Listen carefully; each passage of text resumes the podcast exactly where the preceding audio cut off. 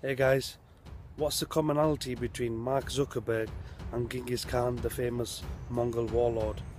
And what strategy are you implementing in your business currently? So Genghis Khan took control of the whole of Mongolia, village by village. Similarly, when Mark Zuckerberg first set up Facebook, he only allowed access to his local college. After that, the next stage he implemented was he expanded Facebook use to the whole of America. Then he went on to expand Facebook all over the world, across the globe. Right now, he's trying to take Facebook to the villages where there's no Wi-Fi and areas where there's no Wi-Fi.